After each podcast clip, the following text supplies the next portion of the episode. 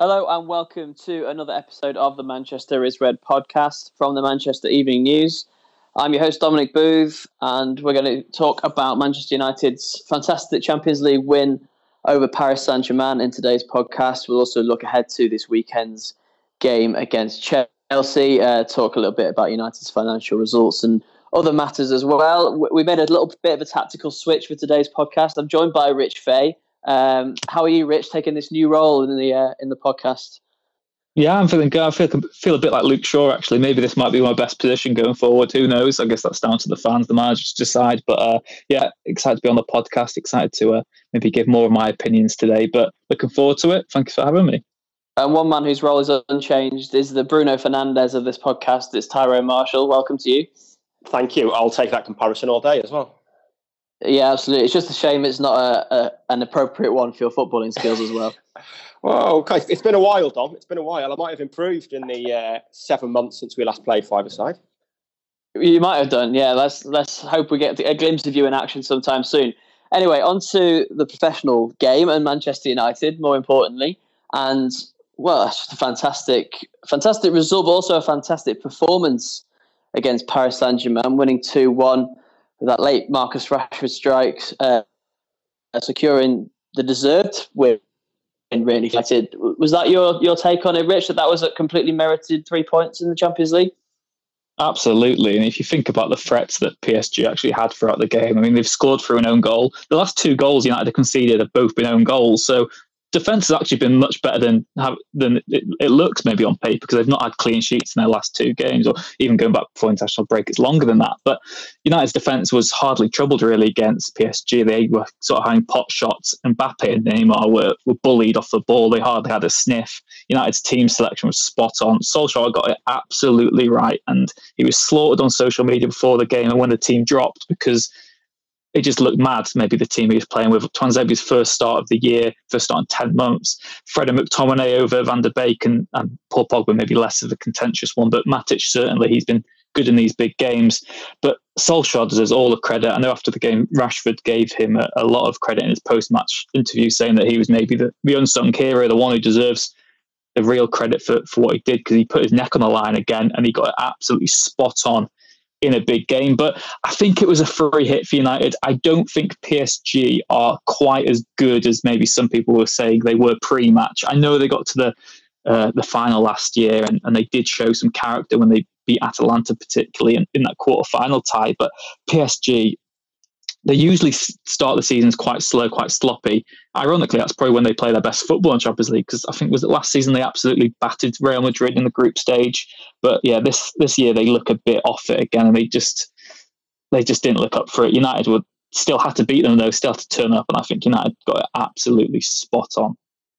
Yeah, the Parc des Princes seems to be uh, Marcus Rashford's playground, and uh, obviously you mentioned there, Rich some of the real key performers for United, Axel Tuanzebe, David De Gea, uh, Fred and McTominay in midfield. Who stood out most for you, Tyrone? Um, it probably have to be Tuanzebe, really, just because of the circumstances. You know, the fact he'd not played in, in 10 months. His, his last game was against Colchester, and suddenly you're throwing in against Paris Saint Germain and against that front line and, and Mbappe and Neymar and in those circumstances. And, you know, he was just absolutely outstanding in a defence that's been – pretty ropey this season in a defence without its natural leader in Maguire, who, you know, although he's not been great, he is probably still United's best centre half, considering what they've got at the club. And to be pitched in in those circumstances, I, I thought he was absolutely superb. And he, he looked like he could well be the answer to, to Maguire's long term partner there. And you'd have to say, I, I mean, I thought there was good performances all across the pitch. It was arguably one of, if not the most complete performance of, of the Solskjaer era, really. You compare that with, you know, the, the sort of fortunate nature of the win in, in Paris in March 2019, and it was night and day, really. But if we had to pick one star man, then I think for me it would it would be Tuanzebe. Yeah, quite a story for him, and maybe quite a dilemma now for for United, having looked at their defence before the Paris Saint Germain game, you you would have said it was really struggling with options. Bailly ruled out for a, for a few weeks. Maguire out of the game, and and 50-50, I think for this weekend against Chelsea. What is United's best back line at the moment, Rich? What is it? A three at the back? Is it a four at the back? And and who plays? Yeah, it's interesting one there. I mean, I guess it does always depend on your opposition. Uh, as we said um, maybe two podcasts ago, um, when United were going to Newcastle, there was argument to go five at the back, but it just sends out a bad message. And in the end, Newcastle away was a flat back four, as you'd expect. But in these big games, I think United have to go five at the back. All their best results under Solskjaer are with the two wing backs, and you know you've got Telles now on the left, who is an actual wing back. And to be fair to him, Wan-Bissaka is getting better going forward. He's still not the complete article, and he's still far better defensively. But you know he he had a really good game as well. I think he deserves a lot of credit for for the way that he played because you think about the last time United played PSG, it was Eric Bailly right back. This time was Wan-Bissaka, and he's arguably United's best right back for for the last decade, really. But I think if you talk about United's best lineup, I guess if you're going for a best lineup, that's a team which can beat any team in the world. And I think if United want to go head to head with the real big boys and to, to have a statement, they've got to go with five at the back. So for me, it's De Gea and goal.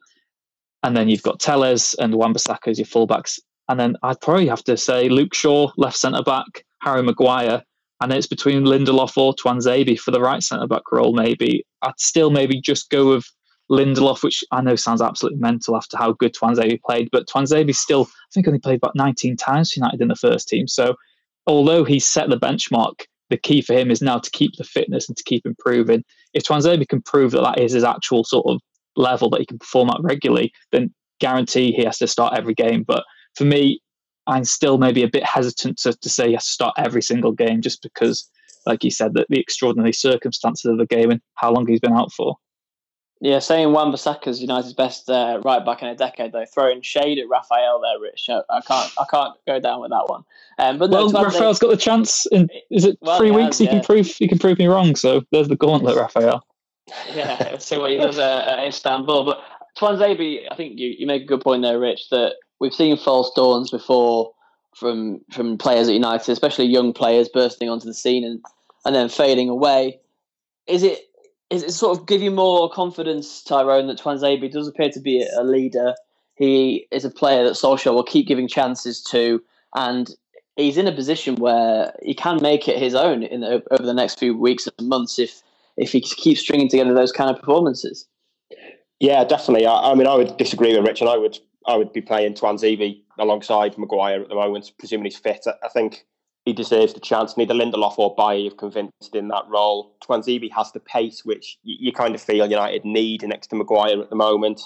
Um, and I think it's just worth the go that United have struggled to find a natural partner for Maguire and Tuanzebe has got to be worth a go, especially on the back of, of that performance. And like I say, its recovery pace could be could be pretty valuable. It it is hard to judge on one outstanding performance, as good as he was in very difficult circumstances. And, and Rich is right that he does need to string a run together now, and, and that's something he's not really been able to do. He's obviously had a lot of injury issues, and you know United have got enough enough centre halves with, with injury concerns at the moment, and centre halves who are always injured without having another one. So he needs to prove he can stay fit as well. But you know, Sol- Solskjaer loves him really. Solskjaer's always raved about him. Let's not forget he made him captain a year ago in, in that game against Rochdale, and there might have been kind of a show of faith in him, really making him captain that young. But he clearly values what he can bring. He values his leadership, and considering that that the centre of defence has been so uncertain, then I think he's got to be worth a go. You know, Richard, you've probably got to keep keep with the back four for most games, but they've proven they can play in that back three, and the three almost gives them more flexibility. Really, now they've got Telles who can play that wing back role in, in, a much better fashion. He, he's far better in that wing back role than, than someone like Shaw or even Brandon Williams. Um, so that gives them flexibility. You've obviously got Shaw who can play left sided centre back. Um, I mean, Scott McTominay's been playing right sided centre back for Scotland in a back three, so you've always got that option there. The back three might allow you the chance to get two of Pogba, Fernandes, and Van der Beek in the same team. So, what that system does do, I guess, is, is open up other options for Solskjaer in terms of trying to get his best players in, into the team. Yeah, I think it, might solve the the fact that they haven't got a natural right winger as well. I know Mason Greenwood has played that role, but you obviously don't need a right winger. It, it might suit the fact that, that Rashford and Martial like to play down the middle together as well, and then, like you say, uh, Cavani coming into the mix, and Telles seems to suit it as well. But let's move slightly into midfield and, and the performances of Fred and McTominay Rich, they also give a bit of a, a dilemma, I guess, for Solskjaer going forward because midfield is one area United seem to have a, an embarrassment of riches at the moment. Van der Beek can't even uh, get a start for love nor money. We've got Matic, who we haven't seen for a little while. We've got Pogba coming off the bench in the last two or three games. I mean, what do you see? What do you see as the best midfield going forward, or is it again another situation where United have to pick and choose depending on the on the games? Well, I think I'll let you uh, rave about Fred mostly, Dom, because I know how much you love him, and you, you right, rightfully should do after this week because he's been fantastic. But I guess maybe the reality check that we might have to have ourselves is that we've always been saying who is Matic's successor long term. I guess maybe the thing is that it's Fred and McTominay together. You know, when United need yeah. to be a bit more compact, need to be a bit more defensive, it's not a case of one or the other. It's a case of them both together. And you know, that was probably the most contentious selection in the midfield because Van der Beek has not done a thing wrong since he moved to United. But you could argue that he's been used perfectly by Solskjaer because uh, obviously there's certain games where they maybe needed his attacking threat a bit earlier on in the game. But United's in these big games now after this international break, they they got the selection spot on against Newcastle. Took a, took a while to come to them, and against PSG they've been perfect again. And it's looking like a real creditable alternative now, uh, Fred and McTominay, because again we look back uh, 19 months ago when they went to PSG away, and it was Fred and McTominay in centre midfield with Andreas Pereira on the left and Ashley Young on the right, and they would they would in midfield together because there was no one else to play there because Herrera was out and Pogba was out. But now they're arguably you know they're starting games on merit because they're good enough to do so. So I think when United play this system particularly, I think they've got to both start because they have that mixture of mobility and sort of defensive nous between them. And I don't think either of them individually offers what Matic does defensively, but together they do. So when United play these games, I think Fred and McTominay are the first choice partnership in, in the in the base of midfield. But again, if United are playing this more orthodox 4-2-3-1 that they've been using with Bruno Fernandes further up. And I think it's still a case of, of maybe Pogba and either McTominay or Fred, whoever seemed fit. But a big positive is the fact that, you know, I haven't missed Matic. And, you know, before, well, especially after lockdown, he was one of the first names on the team sheet. He, he wasn't undroppable. And I was raving about Matic, how he transformed his career. But again, he now looks like maybe he's the one who's, who's bottom of the pile. Yeah, an interesting change up in the in the pecking order maybe, and, and I saw some running stats in the PSG game, and I think the the three uh, players who covered the most ground in the game were Fred, McTominay, and Fernandes. So perhaps no surprise on that one, Ty. And, and I'm not going to uh, I'm not going to stop you from praising Fred either, but I did see some comments mm-hmm. from Troy Deeney this morning saying uh, that they that Watford used to target Fred when they played against him, that he takes too many touches on the ball uh, I thought it was absolute nonsense, to be honest. I think he moves the ball quicker than maybe any of United's midfielders, bar probably Fernandes. Yeah, I think you're probably right. I mean, Troy Deeney chatting nonsense. Who who would possibly have thought it? I think it's yeah, it's exactly summed up by the radio station that's that signed him up. Really, this week, I would say he is uh, he's very much a renter quote for, for footballers these days. Um, yeah, I think Fred and McTominay are quite weird in that on their own they're both okay on their own, but together they look to be really good. They really seem to complement each other, and they're a very good partnership. They're almost better together. But by playing them together, it, it, it kind of limits Solskjaer's options elsewhere. And the midfield and getting a balance right in midfield is probably the. You know, we talk about the defence. The mid, it's different with the midfield, and there's so many options you want to get on the pitch, but at the moment, it's just almost impossible to do so. If you're going to play Fred and McTominay, then really you can only play one of Van der Beek, Pogba, and Fernandes unless you move one of them out wide, which I think is a realistic option this weekend. Um, I mean, Pogba's been really good off the bench twice this week, but on both occasions he's come on and played much closer to the opposition area. In the starts he's had when he's played in a deep midfield position this season, he's been pretty poor. He doesn't influence games, and he gives his defence no protection either, which is a pretty terrible combination. So the issue is kind of how to how to fit your best midfielders in the team at the moment. But for, for sake of balance, Fred and McTominay seems to be the ideal partnership. It just means you might have to have Pogba and Van der Beek on the bench. And Van der Beek, I mean, everyone, Pogba, Matic, Fred and McTominay have all got a game in defensive midfield ahead of Van der Beek this season. So it seems pretty clear at the moment that Solskjaer doesn't trust him to play a deeper role. So it kind of limits his options in, in terms of how he can use Van der Beek, and he's got to come off the bench. But at least gives United some some serious weapons. And when we talk about their their lack of strength in depth, which is true to a degree, but then twice this week they've been drawing games in the final quarter and have brought on an 18, 89 million pound World Cup winner to, to change the game. So by having Pogba and Van der Beek on the bench, at least you've got some some serious options to to try and do something when you need to change a game and, and need to go and win a game. Yeah, uh, I don't think midfield isn't one of those areas, is it, where people have been highlighting a, a lack of depth. It's, it's probably the only one, or maybe the mm. other one is uh, the goalkeeping position, with uh, David De Gea probably producing his best performance in the United goal for some time against Paris Saint Germain. A couple of key saves from Mbappe. He seems to really be benefiting from the return of Dean Henderson and, and a proper challenger to his position. Rich, do you, do you see this as a, a real boost for De Gea? The fact that Henderson has come back and has almost given him a, a bit of a wake up call. Yeah, absolutely. I mean, De has taken his love performance back to a level that he sort of feared was gone. We didn't think he could play as well, really, and as consistently as he has done as well. You think about almost every game this season, he's produced at one, at least one big save, even if the results not necessarily gone the way that they wanted. You know, he made a big save at Newcastle from Callum Wilson, which seemed like an inevitable goal. Um, he didn't have too much to do against PSG, but the save from Mbappe early on in the in the second half certainly sort of set the settled the nerves for United anyway, and, and proved that they've. You know, I mean, we talk about how good the centre backs have, have been maybe in this last week, but it, it probably stems from the trust in De Gea again. And I think that having a, a, serious threat in Dean Henderson really has helped because even if you look back to that first half season when Solskjaer was in charge and De Gea had a real stinker towards the end, he had a howler against Chelsea. There was sloppy goals against Huddersfield, Cardiff. He wasn't dropped for, for either of those games uh, towards the end, and they were they were nothing matches.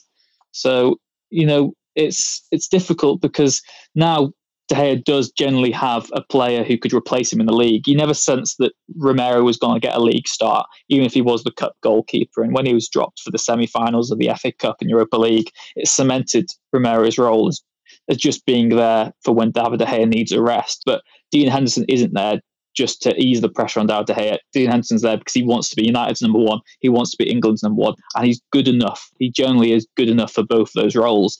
But you can't can't be United's number one when David De Gea has been flawless so far this season. So, you know, De Gea knows now that if he makes one mistake, he's out of the team. That was never the case with Romero. But, uh, you know, it's an yeah, interesting I, dilemma I, now for how the season goes. But De Gea has been flawless, so you can't drop him. Yeah, I think Solskjaer was probably too generous on De Gea, wasn't he? Wasn't he during that, that period where he was making all those mistakes and Romero was probably good enough to to come in really, and Romero we now see him left in in limbo really, and uh, and not registered for the for the squads and all that kind of thing. But um, I guess the next challenge for United now is how do they how do they replicate this performance from, from front to back against another tough team in Chelsea at the weekend. Solskjaer did seem to have a bit of the hoodoo over Lampard uh, last season until that FA Cup semi final that you mentioned there, Rich. But is this an, another five at the back blueprint that United need to go for, Tyrone? Is it is it as simple as replicating the PSG performance against Chelsea? Um, possibly not. Um, I mean, I think the PSG were incredibly open. The PSG midfield was poor on paper and poor on the pitch. And it, it felt, especially second half, every time United won the ball, the counter attack was on. And arguably they should have scored more than two goals. Really, you'd imagine Chelsea will be wise to that. Um, it's a difficult one, really. I mean, Solskjaer seems to have been more reluctant to use the back three since United found that rich vein of form, kind of from February onwards. I think this is the first time he's possibly been back to it. So, um, I mean, at least there's options there for him now, and you'd imagine Lampard will have. I mean, we've got no idea what system he's going to play, and Lampard's will even have no idea either until the team sheet drops, which is at least encouraging for for Solskjaer. I think I'll be tempted to go back to a back four and, and kind of play that four-two-three-one again. Um, but I, I, think it's a tight call, which which is encouraging for, for Solskjaer. And it's a game United yeah. should be winning, or, or, certainly can win. I mean, there was a lot of talk about Chelsea being potential title challenges and things like that, but at the moment they look a pretty average side with all their new signings. So I think this is probably a good time to play them and to try and take advantage of that. Yeah, United played, I think, a five at the back away at Chelsea twice last season in the League Cup mm. and in the league at Stamford Bridge. Won both games. They played a 4 2 3 1 and won 4 0 the opening game of the season. So I guess it could, it could go either way. Um, I guess it's whether Maguire comes back in, Rich, is whether you fit Pogba and Van der Beek in there. It's whether you get Cavani in the side. There's, there's a few players to come into this uh, this team. Greenwood as well, depending on whether he's available. Yeah, exactly. Um, I mean, Maguire's probably two of his best games for United were in those Chelsea games last season, uh, in the league particularly. I mean, his debut was fantastic. United rode their luck a bit defensively that day, but if you look at how far the two teams have come since that that hammering on the opening day of, of last season, you know, United I mean, it, it, they used to be sort of even on paper in terms of midfield, but I think United's midfield is far beyond Chelsea's now. I think the attacking line is is interesting. You know, Chelsea if Pulisic is is firing again is going to be a real uh, real threat to United, and it's just it's just annoying because the last because like you said, Solskjaer's been so much better than Lampard in their meetings, but Lampard really did a job on Solskjaer in that uh, FA Cup semi-final meeting between the two sides before you know they were beaten in the final anyway. I, I think United have to sort of put the memories of that Tottenham game to bed and prove they've got a big game performance against a domestic rival in them this weekend. So, although I understand totally why most fans would want to see the five at the back, I think United just have to go out and play that play that 4-2-3-1 and be a bit more expansive and just try pick Chelsea off because this is a Chelsea side who conceded three against Southampton last week and no offence to Southampton but you know, if, if Chelsea conceding three against them, then United really should fancy their chances. Their defence looks a bit suspect. Um, they had a boring draw in the Europa, uh, in the Champions League. Sorry, on the same night United beat PSG. So I don't think United should fear Chelsea, and I think it sends out a, a, a, wrong message and gives them too much credit if they if they do set up that way. I understand why Solskjaer might do, but personally for me, I, I just I'd play the four two three one formation and just go for it. Yeah, it'd be an interesting one. I'm just going to break before we, we get your predictions for the Chelsea game, and, and we'll have to talk a little bit about the financial results that have come out this week regarding United um, posting uh, huge debts in, in is the best way I can put it. And I guess expected considering the, the impacts of the coronavirus uh, pandemic. Ed Woodward, though, made a statement saying, insisting that they had backed Ole Gunnar Solskjaer in the transfer market. I guess it's an interesting time to talk about this, Tyrone, because United playing Chelsea this weekend. Chelsea did not seem to struggle with their budget, um, spending money in the transfer window, whereas United's revenue dropped considerably. They posted mm. uh, huge debts. What do you what do you make of the situation? What do you make of, of Woodward's comments? I mean, I guess he was always going to defend the club's transfer strategy, and you know, he, he is right when he points to clubs abroad that haven't spent much. You, you look at the big clubs abroad and the likes of Real Madrid, Bayern Munich, um, Barcelona, I think maybe Juventus he mentioned. They have spent very, very little. I think I don't think Real Madrid signed anyone. So United are, are not the only club to have not spent a fortune this summer. Um, Chelsea are obviously outliers in that, but it's worth remembering that Chelsea had a transfer ban last summer and then didn't sign anyone in January. So they've basically got two years worth of, of transfer cash lying around, if you will, to spend. So it, he's got a point in that. Um, it, it's not going to make the fact that they didn't sign Sancho and not only that didn't sign Sancho, but you know they they were given the runaround by Borussia Dortmund over Sancho. Really, you can understand them not signing him and not wanting to pay more than 100 million pound for him. I mean, no one paid 100 million pound plus for a player in, in this transfer window. So United aren't alone. Well, Chelsea got close with Kai Havertz, didn't they? That was the got, that was the thing. That Chelsea close. probably spent the most out of anyone. Yeah, they did. They did. But then, like you say, Chelsea didn't spend a penny last summer when United were spending 150 odd million or whatever. So they, they would have had more money lying around. Um, the, the, biggest issue with Sancho, not they didn't sign him, but the way they were given the runaround by Dortmund and basically made to look like amateurs in the transfer market, which is a recurring theme. So I guess it was inevitable that Woodward was going to defend it and say we are still investing in the team. Um, but I, I, think it's less an issue that didn't sign Sancho and, and more that sort of nous in the transfer market and in negotiations that, that they seem to lack compared to a lot of other European clubs. Yeah, 471 point, 474.1 million pounds of debt posted by uh, United. And an interesting stat is that they made 5.5 million pounds uh, in match day revenue from April to June. I don't quite know where that's come from, considering there were no crowds, but they usually make 23.8 million pounds in the same period. So United are feeling the effects of the of the pandemic, but they're still very commercially viable. Rich, they're still making big money from TV money. United fans right to uh, disagree with Woodward's comments and say that clubs club should still be spending? I think that you know, I think the fact that there's this running theme that United are spending, they usually spend so much more when they don't qualify for the Champions League. That the frustration's there because United were third best in the Premier League last season, but still, when your opponents and your close rivals are, are spending quite big, and you're looking at the improvement not only at Chelsea but I know it seems a bad time to praise them, but Tottenham spent quite well. Arsenal have recruited decently, and you know, obviously Everton and Aston Villa are even both up there. And I think Villa even had a bigger net spend than United this summer, um, and they kept Jack Grealish. So there's obviously issues when you compare it to certain clubs, but you've got to look at the wider picture. And you even look at it that United fans might have been pleased with Saint Sancho, but you talk about the PSG game, would he have started? I don't know how he fits into that 3 5 2. Um, the games United have lost this season, the Tottenham game wouldn't have been sold with Jadon Sancho in the starting lineup. United had to be quite wise, had to be quite sensible. And for me, I don't want to, I know this is a quick, maybe a statement which will get me lots of hate and be like, you're a Glazer mouthpiece, etc., etc. I just think that the, the teams that have been there and done that, that have this maybe long pedigree in, in Europe have been a bit more sensible in this summer window because it is so unpredictable. And a couple of months ago, it looked like we were well on course to have fans back this month, but now you know it's until March next year at the very earliest. So we really don't know what's going to happen with the wider sort of world situation. Um, these revenues could keep going down, debts could rise, etc. So I think United have to be quite cautious in the transfer window, and of course, it's all about the results on the pitch uh, United still should have enough to get the top four this season. Um, when you look at the quality that's elsewhere in the league, you know that's that's got to be the bare minimum for United. And if you look at the other two teams that were above them last season, you know Liverpool and Man City, neither of them have set the world alight so far. You know, I have to close the gap on them regardless.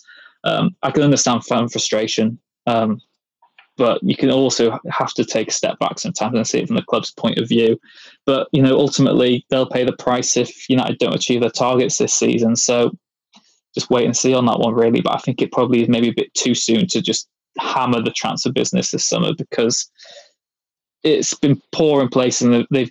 You know, the, the annoying thing isn't what United have spent; it's the fact that they've gone against their cultural reset with the players they brought in, and the fact that they brought someone like Donny van de Beek, who's not even in the starting lineup. I think they're the questions that need to be asked rather than why didn't United sign Sancho?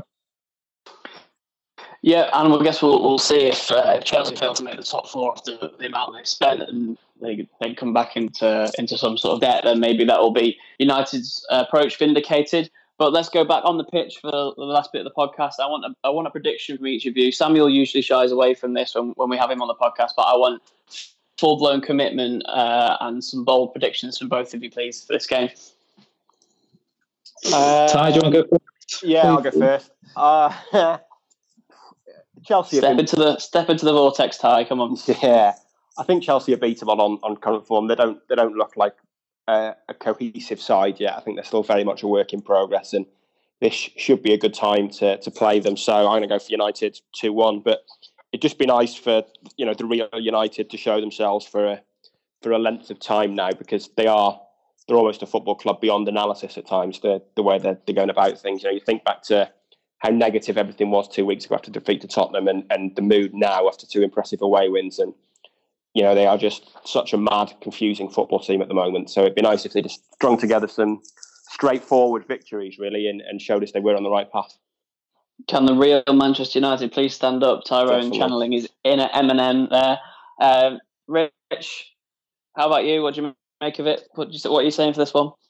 I was trying to think of some absolute awful uh, Eminem reference, but I, I don't think I can do that at the moment. Um, You're not afraid to make a prediction? No, I was going to stand Tyrone Marshall and go for something similar, but I right. don't know. Um, okay, yeah.